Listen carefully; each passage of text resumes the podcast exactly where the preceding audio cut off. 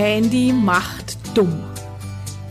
Oder mehr Erfolg, mehr Konzentration, mehr Produktivität dank digitaler Detox. Willkommen zu einer neuen Ausgabe von Das Abenteuer Kreatives Zeitmanagement von und mit Cordula Nussbaum. Liebe Hörerinnen und Hörer, wie oft liegt Ihr Handy, Ihr Smartphone vor Ihnen auf dem Schreibtisch oder dem Wohnzimmertisch? Und wussten Sie, dass die bloße Anwesenheit Ihres Gerätes dafür sorgt, dass Sie weniger konzentriert sind, weniger produktiv sind? Selbst wenn Sie das Gerät gar nicht in die Hand nehmen oder es auch gar nicht an ist. Wissenschaftler der Universität von Texas haben jetzt herausgefunden, dass das reine Daliegen unserer Smartphones schon dafür sorgt, dass unsere Denk- und Konzentrationsfähigkeit beeinträchtigt ist. Wie gesagt, selbst wenn das Gerät aus ist. Für diesen Versuch bildeten die Wissenschaftler drei Versuchsgruppen und ließen die Probanden einige Tests durchführen, für die sie sich völlig konzentrieren mussten. Die erste Gruppe wurde gebeten, das Smartphone mit dem Display nach unten vor sich auf den Tisch zu legen. Die zweite Gruppe wurde gebeten, das Smartphone in der Tasche zu verstauen. Und die dritte Gruppe wurde gebeten, das Smartphone gleich im Nebenraum zu lassen. In allen drei Fällen waren natürlich Tonsignale, Vibrationsalarme ausgeschaltet. Ergebnis? Die Gruppe, die das Smartphone vor sich auf dem Tisch liegen hatte, hat bei den Konzentrationstests signifikant schlechter abgeschnitten als die Gruppe, die das Handy in der Tasche hatte. Und die waren nochmal signifikant schlechter als die Gruppe, die das Handy gar nicht erst mit in den Raum genommen haben. Der Grund? Die Forscher meinen, allein die reine Möglichkeit, das Smartphone in unserer Reichweite zu haben, hindert uns bereits daran, uns zu konzentrieren produktiv zu sein, geistige Arbeiten zu erfüllen. Warum? Weil unser Gehirn sich offensichtlich permanent dazu ermahnen muss, nicht aufs Telefon zu schauen.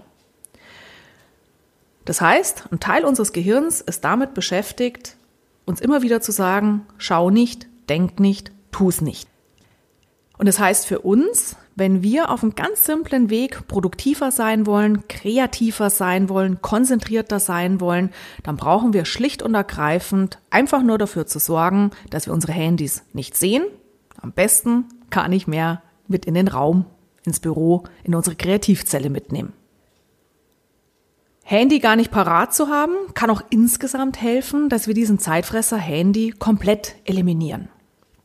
Überlegen Sie sich mal, wie oft werden Sie im Verlauf des Tages aus der Konzentration gerissen. Neuen Studien zufolge haben wir heutzutage gerade mal drei Minuten Zeit, bevor Telefon, E-Mail, Kollegen in Persona uns aus der Arbeit holen. Und selbst wenn wir nicht von außen gestört werden, dann stören wir uns eben selbst. 63 Mal pro Tag greifen wir nach dem Handy, alle 18 Minuten werfen wir einen Blick in die Postings der sozialen Medien, gucken WhatsApp und Co. Und dummerweise benötigen wir rund 64 Sekunden, um nach dem Lesen einer E-Mail beispielsweise wieder zurück zur Arbeit zu finden. Und vier bis acht Minuten brauchen wir, um nach einer themenfremden Störung, die vielleicht auch ein bisschen länger dauert, den roten Faden wiederzufinden. Produktivität? Hm, Fehlanzeige. Natürlich haben wir mit Internet, Smartphone und Co. ganz wunderbare Hilfsmittel bekommen, um uns hier rund um den Globus, rund um die Uhr miteinander auszutauschen. Aber leider haben wir nie gelernt, damit umzugehen. Und ich plädiere deshalb dafür, dass allein in den Schulen auch schon mal Fächer wie Deep Work, störungsfreies Arbeiten oder digitale Detox in den Stundenplan aufgenommen werden. Und auch in den Unternehmen, finde ich, ist es wirklich an der Zeit, dass wir lernen, mit diesen ach so schönen Hilfsmitteln umzugehen und lernen, wie können wir dafür sorgen, dass wir gesund bleiben, produktiv sein können, konzentriert sein können, auch wenn es diese schönen neuen Medien gibt. Viele Unternehmen haben bereits erkannt, wie krank und unproduktiv uns diese ständige Erreichbarkeit macht und steuern dagegen. Ja, manche Unternehmen richten E-Mail-freie Freitage ein, schaffen Ruhezonen in den Büros, fördern teamweite Zeitinseln für konzentriertes Arbeiten oder manche Firmen stellen mittlerweile auch radikal nachts oder an den Wochenenden den Firmen E-Mail-Surfer ab, damit die Mitarbeiter gar nicht erst in die Versuchung kommen, hier Mails zu checken, Mails zu schreiben.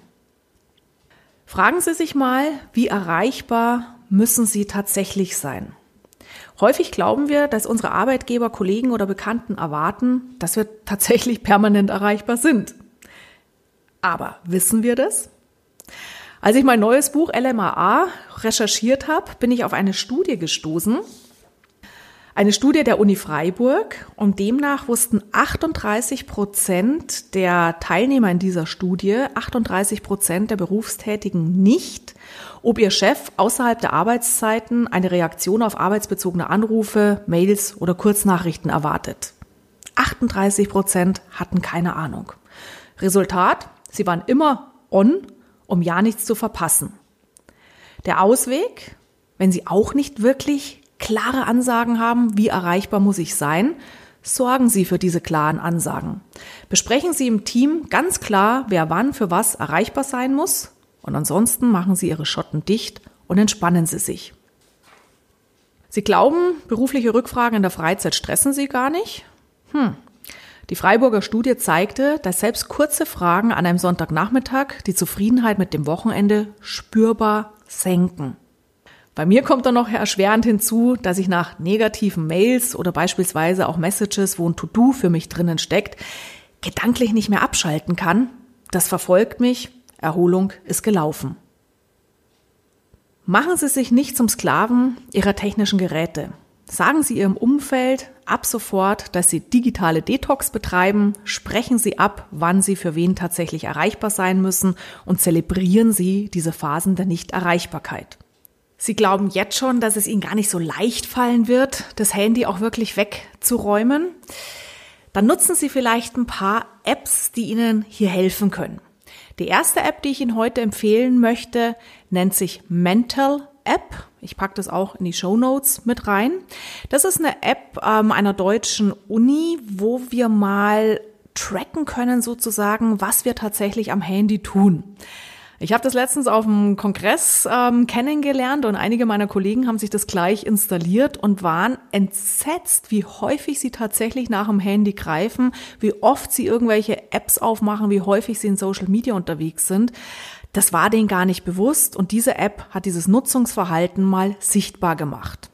So, und wenn Sie jetzt sagen, das stimmt, Eigenbild, Fremdbild, hier wissenschaftlich valide gemessen, wie oft ich tatsächlich drinnen hänge, jetzt will ich es auch verändern, dann können Ihnen beispielsweise Apps wie Freedom, also Freiheit, nutzen, kriegt man auch in den App Stores ganz einfach runterzuladen, oder die App Forest, wie Englisch für Wald, möchte ich Ihnen auch ans Herz legen.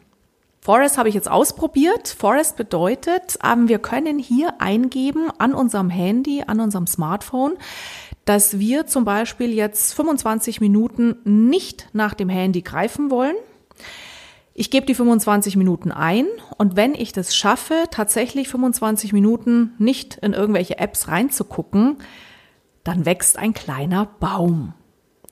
In der Gratis-Version wächst der Baum quasi virtuell. Ähm, es gibt dann auch noch eine Kaufversion und da haben die Macher versprochen, das Geld, was wir für die Kaufversion ausgeben, wenn wir sozusagen einen kleinen Wald gepflanzt haben auf unserem Handy, dann nehmen die Macher das Geld und pflanzen einen echten Baum draußen in der echten Natur.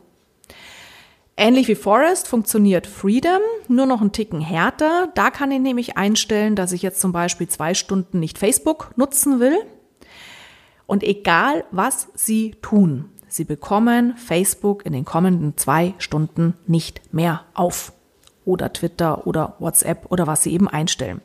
Das heißt, äh, das ist quasi nochmal so ein bisschen die Handschellen angelegt, das, was wir eigentlich für uns wollen, tatsächlich auch umsetzen zu können, tatsächlich auch zu tun. Seien Sie erreichbar, wenn Sie erreichbar sein wollen und in anderen Momenten sagen Sie LMAA. Und packen Sie künftig Handys, Smartphones einfach in die Tasche oder am besten im Nebenraum verstauen. Was Besseres können Sie gar nicht tun, um gesund, produktiv, konzentriert und kreativ zu arbeiten. Viel Spaß damit und bis zum nächsten Mal. Ihre Cordula Nussbaum. So, das war es für heute. Ihre aktuelle Ausgabe des Podcasts Kreatives Zeitmanagement von und mit Cordula Nussbaum. Mehr Ideen, Methoden und Strategien für kreatives Zeitmanagement und für ein erfülltes Leben finden Sie in meinem Blog unter www.glücksfactory.de, auf meiner Website kreativechaoten.com und natürlich in meinen Büchern, E-Books und im E-Coaching. Außerdem können Sie mich natürlich auch live erleben bei Vorträgen und Seminaren und ich würde mich sehr freuen, wenn wir uns auch mal persönlich kennenlernen. Aktuelle Seminartermine erfahren Sie unter www.kreative-chaoten.com. Alles Gute und die besten kreativ-chaotischen Wünsche für einen entspannten Alltag. Ihre Cordula Nussbaum.